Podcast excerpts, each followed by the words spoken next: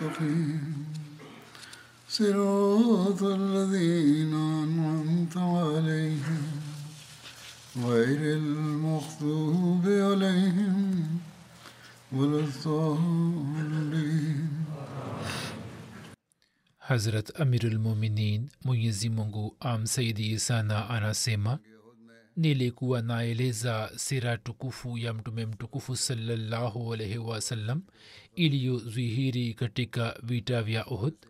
Kuhusiana na hilo maelezo mengine ni kama yafuatayo ya kwamba mtume salallahu alaihi waalaihi wasallam katika waislamu alikuwa karibu zaidi na maadui kuliko wote na pamoja naye wakaendelea kusimama kidete watu kumi na watano wanane kutoka wahajiri ambao walikuwa hat abubakar hat umar hat talha zubair abdurahman bin auf saad bin abi waqas abu ubaida bin jarrah na swaba kutoka ansar hat khubab bin munzir abu dajana asim bin sabit haris bin sima seher bin hunef na saad bin muaz na baadhi ya waandishi wamesema kwamba yeye alikuwa saad bin ubada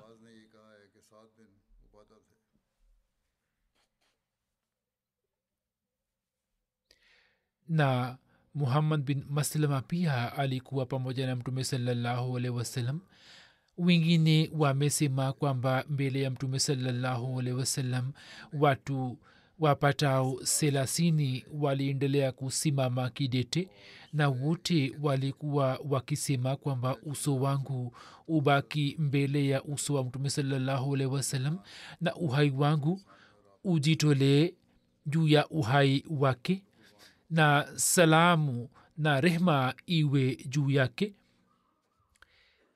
amani na rehma iwe juu yake na uhai wangu ujitolee kwake. Riwaya moja inasema kwamba pamoja na mtume salallahu alaihi wasallam waliobaki walikuwa watu kumi na mmoja na talha bin ubaidullah riwaya moja inasema kwamba washirikina walipomzingira mtume salallahu wasalam mtume salallahu wasalam alikuwa katikati ya maanswari saba na sahaba moja wa quraish. Na riwaya moja inasema kwamba mtume salallahu wasalam alibaki peke yake katika watu tisa. Saba walikuwa kutoka ansar na wawili walitokana na quraish. Na mtume saa salam alikuwa mtu wa kumi kati yao katika riwaya mbalimbali mbali. masahaba waliosimama kidete na imara pamoja na mtume salallahu alaihi wasallam idadi yao imeelezwa tofauti idara ya tahkiki imetuma maneno yake wanasema kwamba kuna habari ya masahaba selasini vile vile na ufafanuzi wake mmoja unaweza kufanywa ni kwamba idadi ya masahaba kutokana na muda ule itakuwa imebadilika. Mtu aliyeona kumi na watano akaeleza kumi na watano na masahaba watakuwa wakimjia mtume salallahu alaihi waalihi wasallam katika nyakati tofauti na ndiyo maana idadi ikaendelea kubadilika. Na kwa vitu vile inaonekana kwamba hii ndiyo sahihi ya kwamba masahaba walikuwa wakimjia mtume saa salam walikuwa wakimzunguka kisha kwa sababu ya uvamizi wa maadui mdwara wao ulikuwa ukikwatika na kuvunjika na walikuwa wakisambaratika. Lakini jambo lenyewe ni hili ya kwamba masahaba waliendelea kuonyesha mfano wa ushujaa na ujasiri kwa uimara wote na hawakuwa na hofu yoyote kwamba mauti itawakuta pia inapatikana katika riwaya mbalimbali kwamba siku ya ohd mtume salallahu alaihi wasallam alipokea baiati kutoka maswahaba zake juu ya mauti kizwahiri waislamu waliposhindwa wao wakaendelea kusimama kidete na wakaendelea kumlinda mtume sallahualwasalam mpaka baadhi yao wakauawa shahidi. Siku ile watu wanane wakafanya bayat juu ya mkono wa mtume saa salam kwa mauti na waliofanya bayat majina yao ni kama yafuatayo. Hat raziallahu taala anhu hat umar raziallahu taala anhu hat ali raziallahu taala anhu hat talha raziallahu taala anhu hat zubair raziallahu taala anhu حضرت سعد رضی اللہ تعالی عنہ حضرت سہل بن حنیف رضی اللہ تعالی عنہ حضرت أبو دجانہ رضی اللہ تعالی عنہ حضرت حارث بن سیما رضی اللہ تعالی عنہ حضرت خباب بن منذر رضی اللہ تعالی عنہ حضرت عاصم bin sabit raziallahu taala anhu na katika maswahaba hawa hakuna yote aliyeuawa shahidi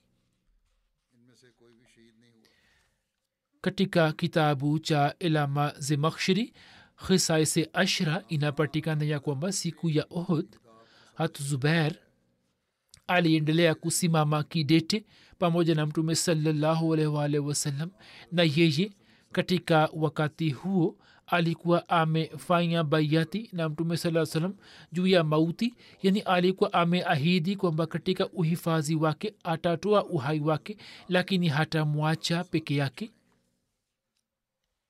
katika sir khatamanabiyin hatmiza bashir ahmad sahib ameeleza kuhusu uimara na ushujaa na ujasiri wa masahaba ya kwamba masahaba walikuwa wamemzunguka mtume salallahu alehi wasallam. Ushujaa na ujasiri walioonyesha wao historia imeshindwa kuleta mfano wake. Watu hawa walikuwa wakimzunguka mtume salallahu na kwa ajili yake walikuwa hawajali uhai wao. Uamizi wote masahaba walikuwa wanaupokea juu yao na walikuwa wanamsalimisha mtume salallahu wasallam na pamoja na hayo walikuwa wakipigana na maadui. Anaindika zaidi ya kwamba masahaba hawa wachache wangeweza kusimama mbele ya jeshi hilo kubwa hadi muda gani? Ambalo misili ya mafuriko azim yalikuwa yakifurika zaidi na zaidi na wimbi la kila shambulio la maadui lilikuwa likiwasukuma waislamu nyuma lakini vita ikipoa kidogo waislamu walikuwa wakijumuika tena kwa mtume salallahu alehi wasallam na saa nyingine shambulio lilikuwa na hatari kiasi kwamba mtume saa salam alikuwa na baki peke yake hivyo muda ukawadia ambapo mtume alibakiwa na watu kumi na wawili tu na muda ukafika ambapo kulikuwa na watu wawili tu pamoja na mtume salallahu alehi wasalam katika maswahaba hawa walikuwepo hata abubakar ali talha zubair saad bin abi waqas abu dajana ansari saad bin muaz na talha ansari majina ya maswahaba hawa yameendikwa katika historia. Kuhusiana na hilo idadi ya maswahaba waliokuwa pamoja na mtume salallahu alaihi wasallam ufafanuzi wake unaeleweka kama nisemavyo ya kwamba kwa sababu ya mashambulio saa nyingine walikuwa wanapungua na saa nyingine walikuwa wanazidi. Hata masihi maud alahsatu wassalam anasema akitoa jibu la shutuma moja la wakristo wanalolileta juu ya mtume salallahu alaihi waalihi wasallam. Wakristo wameleta shutuma hii kwamba mungu apishe mbali mtume ametoa ruksa ya kusema uongo. Hatmasihi maud anasema kwamba mafundisho ya kiongozi wetu mtukufu salallahu alaihi waalihi wasallam mfano wake wa hali ya juu unathibitika katika sehemu hii ambao ni ya kwamba toria ambayo yesu masihi wenu aliendelea kuitumia katika umri wake wote mtume saa salam akatoa amri ya kuepukana nayo.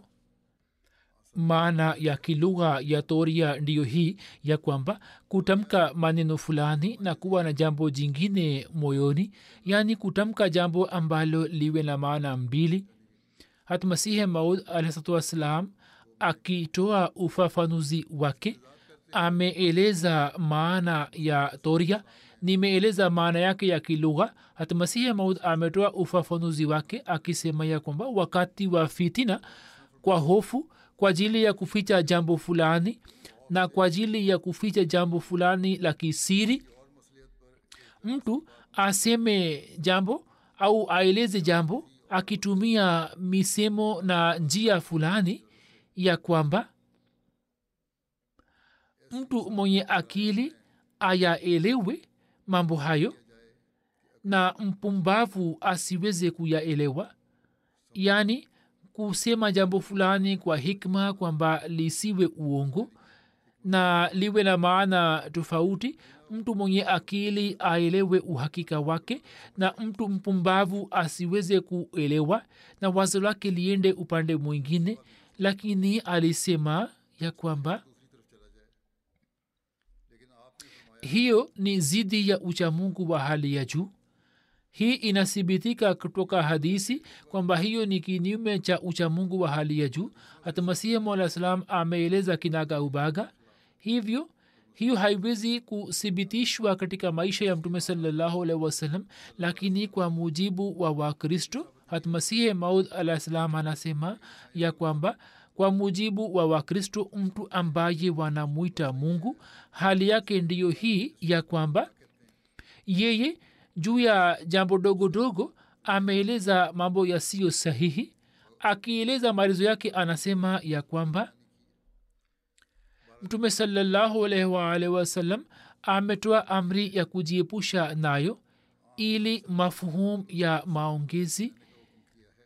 Katika sura yake ya kizwahiri pia isifanane na uongo lakini tuseme nini na tuendike nini ya kwamba yesu masihi wenu hakuweza kutekeleza au hakuweza kuonyesha mfano wa ukweli huo mtu aliyedai kuwa mungu ye angetakiwa kuja duniani misili ya simba dume na siyo maana kwamba kwa kutumia toria katika maisha yake yote na kusema mambo ambayo yanafanana na uongo athibitishe kwamba yeye hatokani na watu waliokamilika ambao bila kujali uhai wao wanapambana na maadui na wanamtegemea mungu mtu ambaye mnamwita mungu yeye ameendelea kutumia toria katika umri wake wote. Alisema kwamba wanamtawakal allah wanamtegemea allah hawaonyeshi voga katika sehemu yote mimi nikikumbuka mambo hayo nasikitika sana ya kwamba mtu fulani akileta shutma juu ya hali hiyo ya kidhaifu ya yesu na juu ya toria yake ambayo ina aina fulani ya uongo sasa tumjibu nini? Mimi ninapoangalia ya kwamba kiongozi wetu mtukufu muhammad mustafa salallahu alaihi katika vita vya ohd akiwa peke yake alikuwa anasema mbele ya panga zilizo wazi kwamba mimi ni muhammad mimi ni nabiullah mimi ni mwana wa abdul mutlib na upande wa pili naona kwamba yesu masihi wenu anawapatia wanafunzi wake mafundisho haya huku akitetemeka kwamba msimwambie yote kwamba mimi ni yesu masihi. Hapo mimi nashikwa na butwa. Anasema kwamba mimi nashikwa na butwa ya kwamba ewe allah mtu huyo pia anaitwa nabii ambaye hali ya ushujaa wake ndiyo hii katika njia ya allah na hat masihi mola salam ameeleza jibu hili kama kuwapatia wakristo jibu tu. Sio maana kwamba alikuwa analea kwamba ye si nabii bali anasema kwamba nabii ambaye nini? Mnasema kwamba ni mwana wa mungu. Hali yake ndiyo hii sawa na vitabu vyenu. Kisha nini? Mnaleta shutuma juu ya mtume saa salam kwamba yeye ametoa ruksa ya kusema uungu au kuonyesha vuga. Ibne ishaq ameindika ya kwamba makafiri walipomzingira mtume salallahu wasalam mtume salallahu wasalam alisema man rajulun yashri lana nafsa? Ni nani ambaye atajiuza kwa ajili yetu? Hapo ziad bin sakan pamwe na masahaba watano answari akasimama na wengine wanasema kwamba huyo alikuwa amara bin yazid bin sakan watu hawa wakionyesha ushujaa mbele ya mtume saa salam wakaendelea kuuawa shahidi. Na mtu wa mwisho wao alikuwa ziad au amara. Watu hawa waliendelea kupigana vita mpaka wakajeruhiwa sana. Kisha kundi moja la waislamu likarejea na wakawasukuma washirikina kutoka kwa mtume saa salam kisha mtume akasema kwamba mulete karibu yangu ziad bin sakan ye akaletwa ye alikuwa anavuta pumzi zake za mwisho. Mtume akasema kwamba mumlete karibu yangu zaidi. Masahaba wakamleta karibu. Mtume akaelekeza mguu wake kwake. Yeye akaweka uso wake juu ya mguu wa mtume salallahu alih wa sallam na mauti ya haziad ikatokea katika hali hii ya kwamba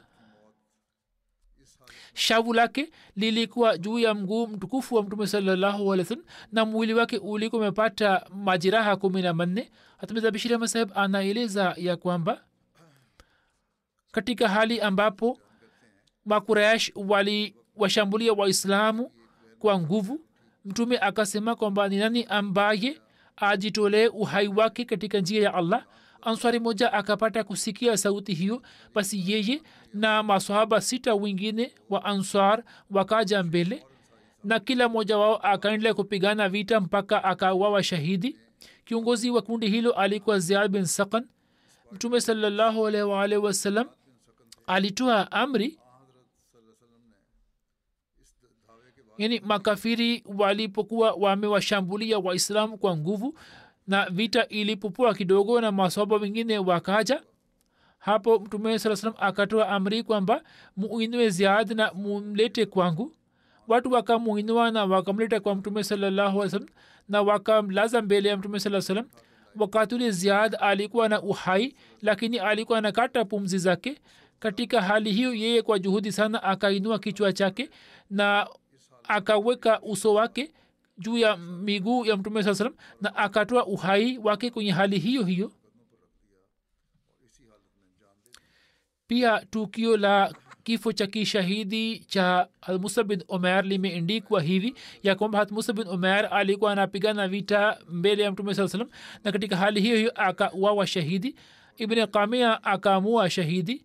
Historia inaeleza ya kwamba mshika bendera wa vita vya ohd hat musa bin omer alitimiza haki ya kulinda bendera. Siku ya ohd hat musab akiinua bendera akibeba bendera alikuwa anapigana vita ambapo ibn kamia alikuwa amepanda farasi akamshambulia na akakata mkono wake wa kulia. Na musab alikuwa amebeba bendera kwa mkono huo wa kulia. Hapo hatmusab akashika bendera kwa mkono wa kushoto ibn kamia akakata mkono wake wa kushoto hapo akapachika bendera ya kiislam na kifua chake. Kisha ibn kamia akamshambulia mara ya tatu kwa mkuki wake na akampiga kwenye kifua chake mkuki ukavunjika. Musab akaanguka chini. Hapo watu wawili wa banu abduddar swabat bin saad bin harmala na abrum bin omer wakaja mbele na aburum bin umer akashika bendera na bendera hiyo ikabaki mkononi mwake mpaka waislamu wakarejea na kuingia katika madina. Katika kitabu cha historia imeendikwa hivi lakini sawa na riwaya zingine mtume saa salam alikuwa amempati hat ali bendera hiyo akieleza tukio hili hatmiza bashir ahmad saheb ameendika hivi ya kwamba jeshi la quraish kariban lilikuwa limewazingira waislamu toka pande nne na lilikuwa linawashambulia waislamu na kuwakandamiza. Hapo labda waislamu wangesimama imara baada ya muda mfupi lakini kilichotokea ni kwamba mwanajeshi mmoja wa quraish abdullah bin kamia akamshambulia mshika bendera wa waislamu musa bin omer na kwa upanga wake akakata mkono wake wa kulia. Musab akashika bendera kwa mkono wa pili na akaja mbele ili kupambana na ibni kamia hapo yeye akakata mkono wake wa kushoto vile vile. Hapo musab akabeba na akashika bendera kwa kifua chake na akaipachika na kifua chake. Hapo ibn kamia akamshambulia kwa mara ya tatu na sasa musab akaanguka na akawawa shahidi. Muislamu mwingine akaja mbele na kuinua bendera lakini kwa kuwa maumbile ya musab yalikuwa yakifanana na mtume saa salam ibni kamia akazani ya kwamba mimi nimemua muhammad saa salam na pia yawezekana kwamba hilo liwe wazo lake la kuleta fitina na udanganifu tu. Hivyo yeye musab alipoanguka chini akapiga kelele kwamba nimemua muhammad salllahu alehi wasallam. Na habari hiyo ikawahuzunisha zaidi waislamu na kuwasambaratisha kabisa. Kama ilivyoelezwa ya kwamba katika medani ya ohod kuonyesha uzembe kwa dakika chache tu kulibadilisha ushindi wa jeshi la kiislam katika hali ya kushindwa. Lakini mtume salallahu ndiye anayekubalika kuwa mpiganaji bora katika historia ya kivita ya dunia na anafahamika kuwa na uwezo wa kutoa uamuzi mara moja. Mtume saa salam aliendelea kuangalia hali ya kivita kwa uangalizi mkubwa hivyo akatunza jeshi lake dogo dhidi ya jeshi kubwa na maadui hawakuweza kuwaangamiza waislamu baada ya kutokea kwa kifo cha kishahidi cha musa bin omer mtume salaa akamkabizi hat ali bendera ya jeshi la kiislam. Ye akashika bendera hilo na katika shauku ya kupata ushindi akapambana na maadui. Upanga wake ulikuwa unawakata maadui na ulikuwa unawapa wanajeshi wa kiislam moyo. Hat ali raziallahu taala anhu pamoja na masahaba wachache akapigana vita wakiwa mbele ya mtume salallahu alaihi waalihi wasalam mpaka njia ikapatikana ya kutoka nje kutoka mdwara wa maadui. Hivyo chini ya uongozi wa mtume saa salam kundi hilo dogo likatafuta njia na likaelekea upande wa jeshi la kiislam ambao walikuwa wakisambaratika. Hapo washirikina wa maka pia walianza kuwashambulia waislamu kwa nguvu zao zote lakini hikma ya mtume salallahu alaihi wasallam ya kusogea nyuma ilifanikiwa kiasi kwamba kundi hili dogo la waislamu wakiwa na bega kwa bega wakipigana na kupambana na maadui waliendelea kusogea nyuma upande wa mlima. Maadui wakatumia nguvu zao zote ili kuwazingira lakini mtume salallahu alaihi wa sallam akipigana nao akajitafutia njia. Wakati wa vita vya ohd kunapatikana habari ya kutokea kwa usingizi na hali ya kusinzia. Masahaba walikuwa wakipigana vita wakashikwa na usingizi. Mungu akaleta hali fulani kwamba wakapewa usingizi au wakaanza kusinzia.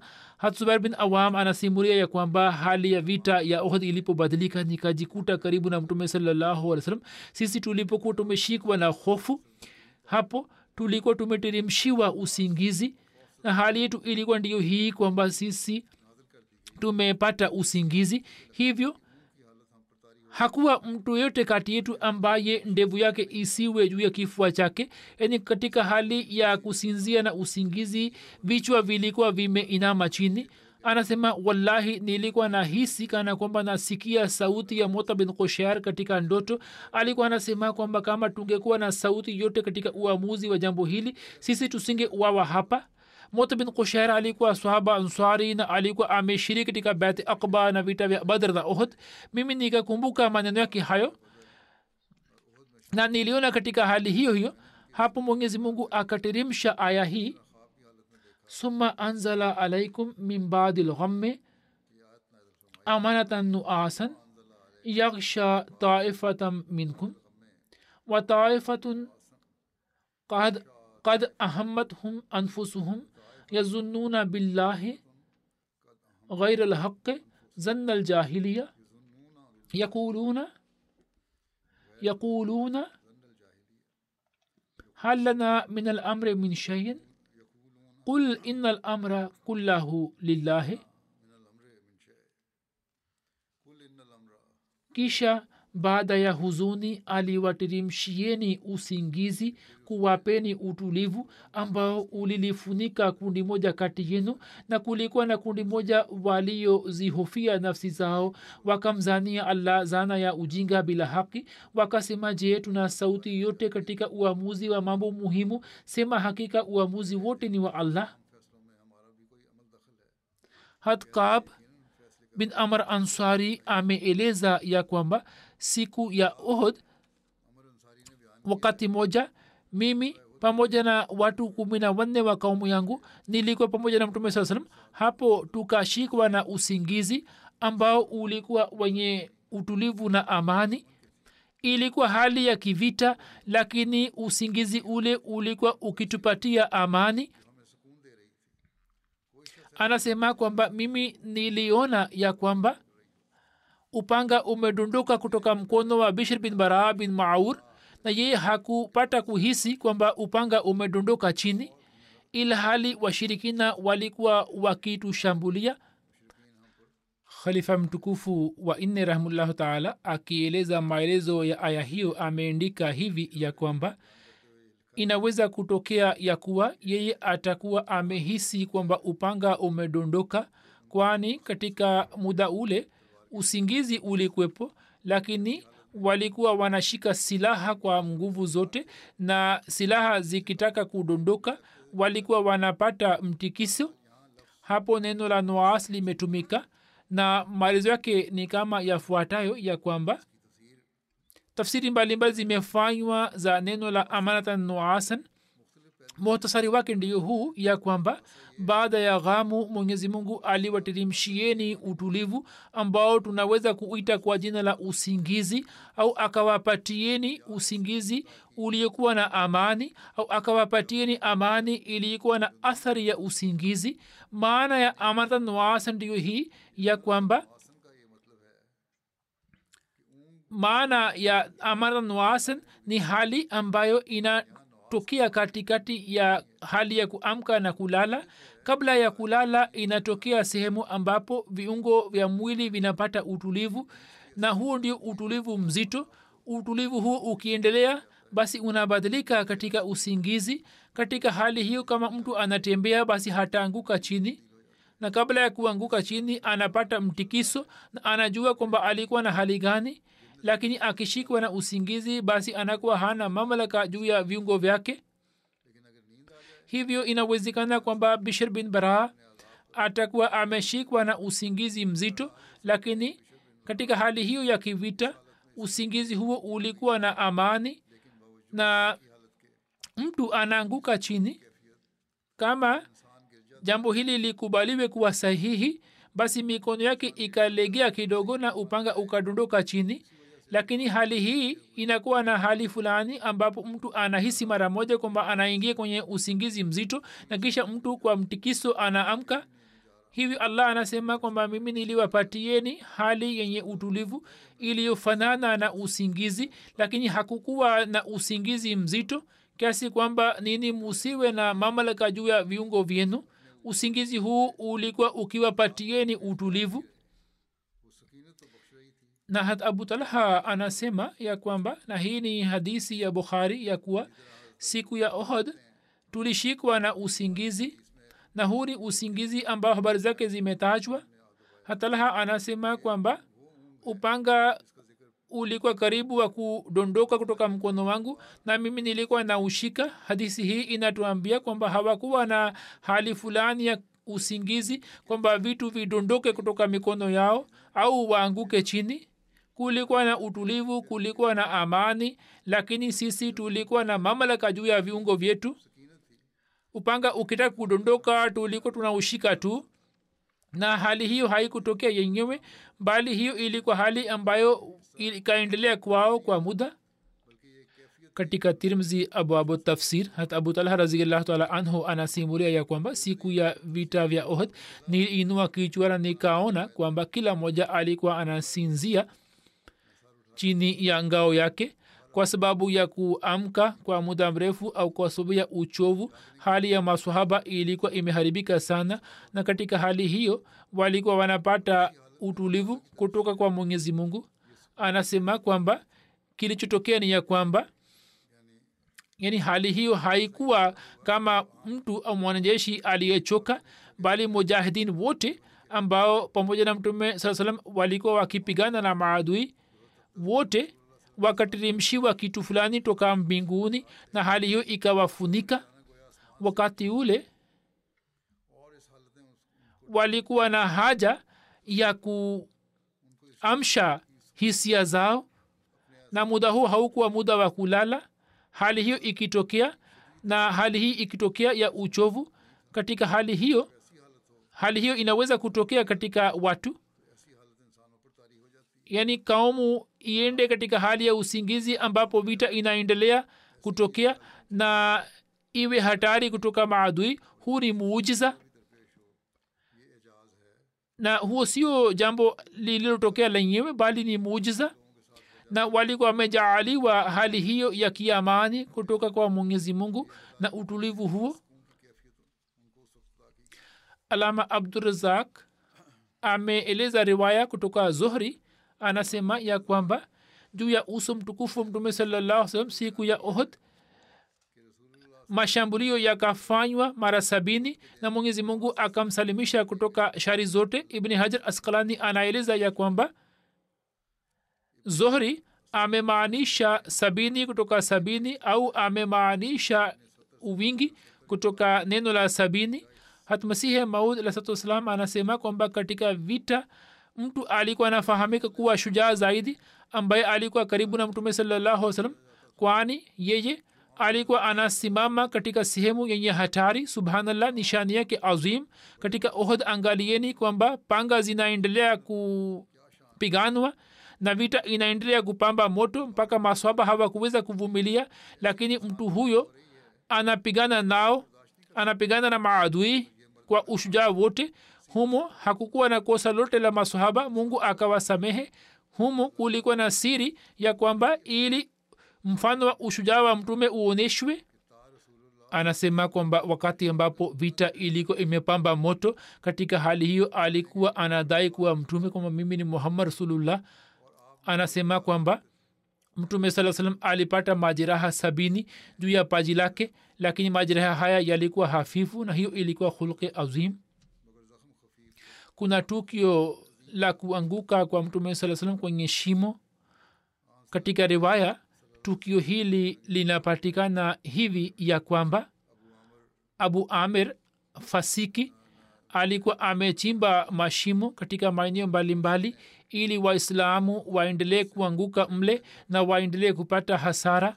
Mtume salaa salam pia alianguka kwenye shimo moja akapoteza ufahamu wake na magoti yake mawili yakajeruhiwa.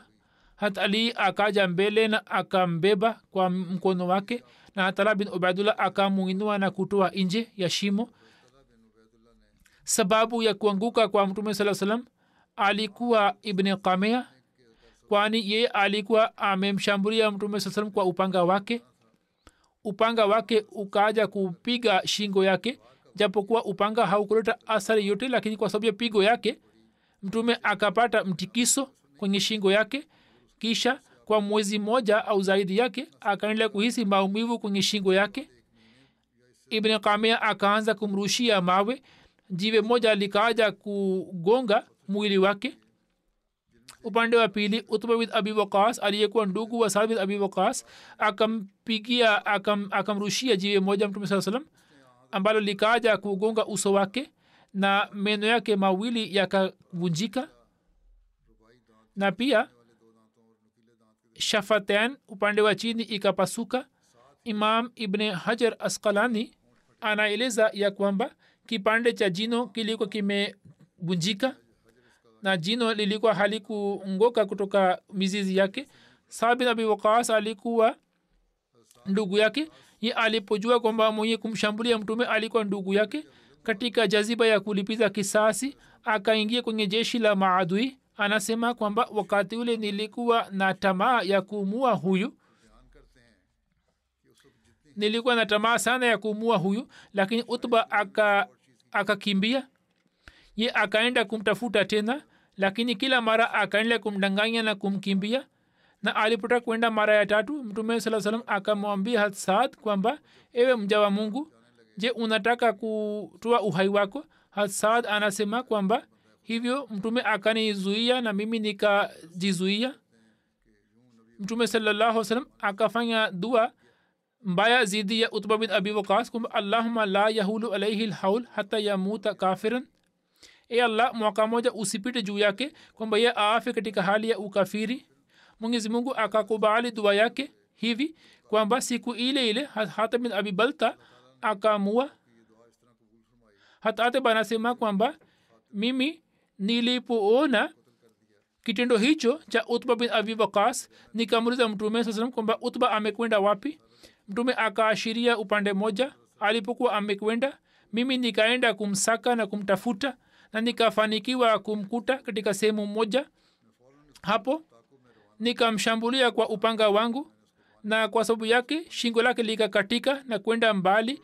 Mimi nikaenda kushika upanga wake na farasi yake na nikavileta kwa mtume salallahu alih kwa kusikia habari hiyo mtume akasema mara mbili kwamba raziallahu anka raziallahu anka. Yani allah amekurizia allah amekurizia katika shambulio hilo kofia cha chuma iliyokuwa juu ya mtume saa salam pia ilivunjika na pia uso wake pia ukapata majeraha na ngozi yake ikapasuka. Mwenye kumshambulia mtume sasam juu ya uso wake alikuwa abdullah bin shahab zohri ambaye baadaye alikubali islam. Bado kuna maelezo yake nitaeleza katika siku za usoni. Wakati huu ningependa kuwazungumzia baadhi ya marehemu. Marehemu wa kwanza ni mheshimiwa abu hilmi muhammad bin ukasha sahib mkazi wa palestina sherif ode saheb anaandika kuhusu marehemu kwamba siku chache kabla katika maeneo ya ghaza ndugu yetu ahmadia muhammad ukasha saheb aliwawa shahidi kwa ukatili. Maiti yake imepatikana karibu na nyumba yake. Marehemu alikuwa mwanajumuya mwenye ikhilasi sana. Umri wake ulikuwa miaka sabini na mitano. Akitoka kiji chake halisi alikuwa anaishi katika mahema ya ghaza alikuwa na vijana saba mabinti watano na wajukuu thelathini na watatu. Wajukuu zake wanasema kwamba mawasiliano yalikuwa yamekatika tangu wiki kadhaa. Nilipoenda kumtafuta sikumkuta katika nyumba yake. Hivyo maiti yake ilipatikana katika maiti karibu na nyumba yake. Alikuwa amepigwa risasi kwenye uh, kichwa chake na kuuawa shahidi ahmadia mwingine wa ghaza yase shahin sahib anasema kwamba marehemu miaka kumi kabla alipoweka dish katika nyumba yake akaniambia kwamba unisaidie kutafuta mta channel na kwa kupitia ye nikapata kujua kuhusu ahmadia kisha akaniambia kuhusu jamaat zaidi na akanitumia vitabu kadhaa. Kisha tukaendelea kuzungumza kuhusu jamaati nikafanya istikhara na pamoja na mke wangu. Nikafanya baiati nilipofanya baiat muhamad ukasha sahib alikuwa amefurahi sana kisha tukaendelea kuimarika mahusiano yetu alikuwa ananiambia maelezo ya kurani tukufu kwa masaa kadhaa alikuwa ananisomea maandishi kutoka tafsiri kabir na alikuwa ananifahamisha maswala ya nasik mansukh alikuwa njia nzuri sana ya kueleza mambo yote alikuwa anaandika kitabu na alikuwa ananisomea kitabu chake na kuboresha na alikuwa anazungumza mambo mbalimbali alikuwa na nia ya kutengeneza maktaba katika nyumba yake na aweke vitabu vya jamaat ndani yake lakini familia yake ilikuwa inampinga kwa sababu ya ahmadia hivyo hakufanikiwa kwenye nia yake. Kwa kupitia yeye nikapata kujua kuhusu jamaat ghaza. Tulikuwa tunakutana katika chumba chake na kwa pamoja katika miaka ya nyuma kwa sababu ya afya alikuwa nabaki nyumbani tu. Kuna ahmadia mwingine wa ghaza anasema kwamba marehemu alikuwa mtu mwenye ndevu nyeupe na athari ya wema na uchamungu wake mwingine alikuwa anaipokea sana. Alikuwa anasoma vitabu vya jamaa na kumkumbuka allah. Alikuwa na nia ya kujenga miskiti karibu na nyumba yake. Baada ya vita vya elfu mbili na kumi na nne aliandika makala moja na akaandika kwamba siku inakaribia kuvadia ambapo makaburi yatashambuliwa na vijiji na mawe yatasambaratika hapa na pale na hivi ndivyo itokavyo. Alikuwa mkarimu sana na alikuwa na uwezo wa kusoma fikra za wengine. Dr yusuf saheb anasema kwamba ndugu abu hilmi alikuwa mwanajamaati mkweli mwenye ikhilasi kabla hajajiunga na ahmadia fikra zake zilikuwa zikifanana na waahmadia hivyo alipojua kuhusu jamaat akafanya baiati baada ya kufanya baiat alikuwa anaongea na mashekh mbalimbali kuhusu jamaat na ndiyo maana alikuwa anapingwa sana na jamaa zake. Katika umri wa mwisho alikuwa anatembea kwa kutumia misaada mbalimbali na kuhudhuria katika swala ya ijumaa na vikao vya jamaati. Japokuwa alikuwa anapingwa sana alikuwa analipa michango kwa wakati alikuwa akitamani kwamba jamaat na fikira zake zishinde katika dunia nzima kwani humo kuna utatuzi wa matatizo yote ya kibinadamu. Alikuwa nia ya kutoa uwanja kwa ajili ya jamaat ili msikiti ujengwe lakini jamaa zake wakawa vizuizi katika nia yake. Mwenyezi mungu amwinue katika daraja na awajalie watoto wake kuwa warisi wa maombi yake watoto wake na jamaa zake waweze kuelewa uhakika wa islam ahmadia na kisha waweze kuona amani na usalama. Mwenyezi mungu katika maeneo yake astawishe amani azuie mikono ya wazalimu na awaangamizi wazalimu. Israel sasa imeanza kufungua vita dhidi ya hizbullah karibu na mipaka ya lebnan hali itaharibika zaidi itakuwa mbaya zaidi. Na pia marekani na uingereza vimefungua vita dhidi ya makabila ya yemen yani husi. Vitu hivi vinaendelea kutanua na kupanua vita na kusambaza zaidi. Na waandishi wengi sasa wameandika ya kwamba tunaona uwezekano wa kutokea kwa vita kuu ya tatu kuna haja ya kufanya dua na maombi mungu aujali ubinadamu akili na uelewa? Kuna marehemu mwingine amatu nasir zafar sahiba mke wa haidar ali zafar sahib mbashiri wa jumuiya ya ujerumani alikuwa amefariki dunia siku za nyuma alikuwa musi.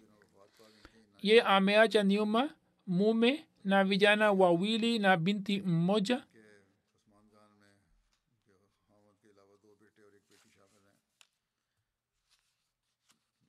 babu yake hachaudhri aminullah sahib raziallahu taala anhu alikuwa sahaba wa masihi maud alahsatu wassalam. Haidar ali zafar sahib anaandika kwamba mimi nilikuwa mbashiri nimewahi kuitumikia jamaat katika maeneo mbalimbali na katika nyakati tofauti. Yeye hakukaa pamoja nami kwa miaka kumi na miwili lakini hakulalamika haku kamwe. Safari moja niliongea naye na akaniambia kwamba alikuwa amepata shida mbalimbali. Nikasema kwa nini hukuniambia kabla? Alisema kwamba mimi sikukuambia ili we usipate shida yoyote na uweze kuitumikia jamaat bila shida yoyote na bila wasiwasi. Aliwahi kuwa sadr wa baitusubu na aliweza kupata bahati ya kuitumikia jamaat kama sadr lajna frankfurt alikuwa na tabia ya kuswali sala zote na kufunga saumu na kuswali sala ya tahajudi na kusoma kurani tukufu bila kukosa na kutoa sadaka na kutoa michango kwa wakati. Mwenyezi mungu amghofirie na amrehemu. Marehemu anayefuata ni nasim akhtar sahiba mke wa habibullah kalon sahib wa gatialia yeye pia siku za nyuma alifariki dunia. Ina lillahi wa inalahi rajiun kwa fadhili ya allah alikuwa musi. Alikuwa amelipa michango yake yote ya wasia kabla ya kifo chake na alikuwa amelipa hisa jaidad kwenye maisha yake. Ameacha nyuma mume na vijana sita na mabinti wawili. Binti yake moja alikuwa amekufa katika maisha yake. Yeye amewalea watoto wake na kuwafundisha na kuwasomesha kwa mapenzi makubwa. Katika vijana wake wanne ni wakfenye zindagi kijana wake mmoja ni navid Adel saheb ambaye ni missionary in charge liberia na kwa sababu ya kuwa liberia hakuweza kushiriki katika mazishi ya mama yake anasema kwamba katika familia yake jumuiya ilipatikana kwa kumpitia baba yake maulabaki saheb aliyefanya bayat katika zama za ukhalifa wa pili elimu yake ya kidini ilikuwa nzuri sana saa nyingine wenye kukutana naye walikuwa wanamuuliza kwamba umesoma kiasi gani lakini alikuwa hakusoma sana. Na kuhusu elimu ya kidini alikuwa anasema kwamba hiyo inatokana na baba yake mtukufu kwani kila akija nyumbani baada ya kusikiliza darsa kutoka miskitini alikuwa anatuambia wazazi wanakuwa na athari katika nyumba kama wanazungumzia mambo ya dini. Alikuwa na upendo mkubwa na jamaat na ukhalifa. Alikuwa na ghera ya kidini alikuwa hawezi kuvumilia jambo lolote zidi ya masihi mao na zidi ya jamaat. Alikuwa na tabia ya kuswali sala zote kwa wakati sala ya tahajudi pia alikuwa anakaa itikaf katika umri wake. Alikuwa anasoma kurani tukufu mara tatu mara nne katika mwezi wa ramazan wakati wa kutembea hapa na pale alikuwa anamsalia mtume saa salam na kumkumbuka mwenyezi mungu. Safari moja alianguka chini na mguu wake mmoja ukavunjika. Wakati ule mwana wake mmoja yani yule aliindika yule mbashiri ndugu yake mmoja alikuwa amekwenda huko. Na yeye siku ile alipokuwa anarejea yeye akaanguka na mguu wake ukavunjika. Mama akamwambia mwana wake kwamba we nenda ukafanya kazi yako. Na akamwita mwanamkwe kutoka kijiji cha jirani na akaenda naye hospitalini. Akamwambia kijana wake kwamba nenda ukaitumikie dini navid adal saheb anasema kwamba baada ya miaka saba nilipoenda kwenye likizo nikakutana naye wakati ule akanisihi kwamba uhai na mauti u mkononi mwa allah. Hatujui kwamba lini tutakufa hivyo muda kama huo unafika wewe usiache wajibu wako na usije hapa.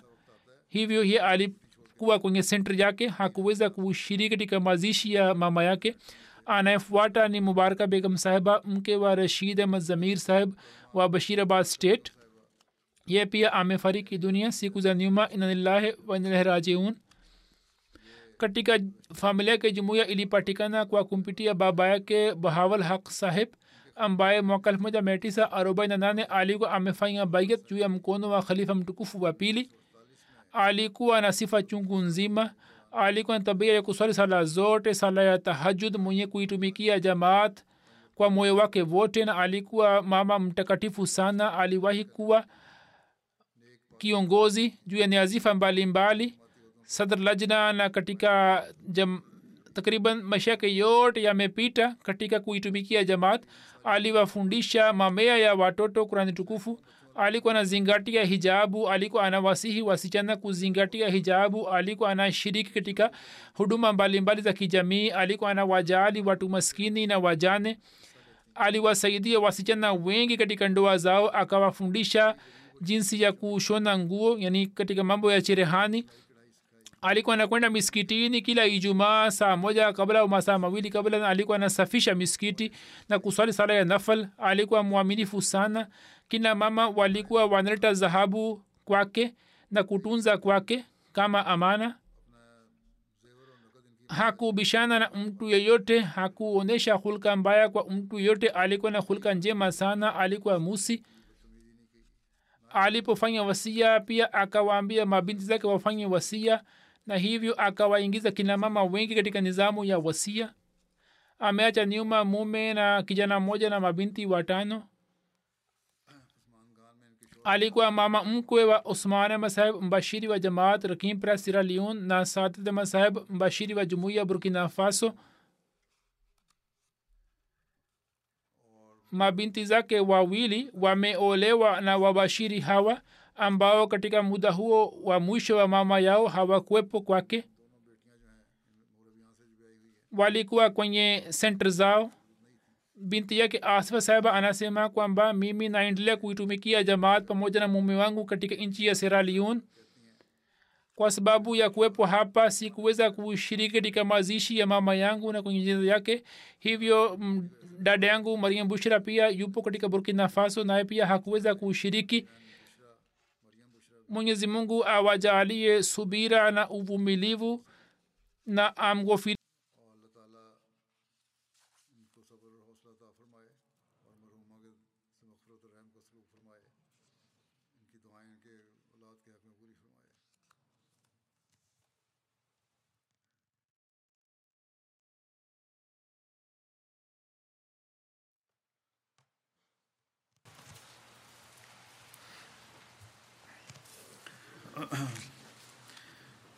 الحمد لله الحمد لله نحمده ونستعينه ونستغفره ونؤمن به ونتوكل عليه ونعوذ بالله من شرور انفسنا ومن سيئات اعمالنا من يهده الله فلا مضل له ومن يضلل فلا هادي له.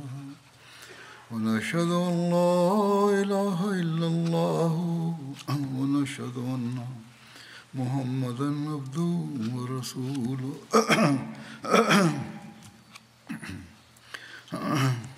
عباد الله رحمكم الله. إن الله يأمر بالعدل واللسان وإيتاء ذي القربى. وينهى عن الفحشاء والمنكر والبغي يعظكم لعلكم تذكرون. اذكروا الله يذكركم وادعوه يستجب لكم. ولذكر الله أكبر.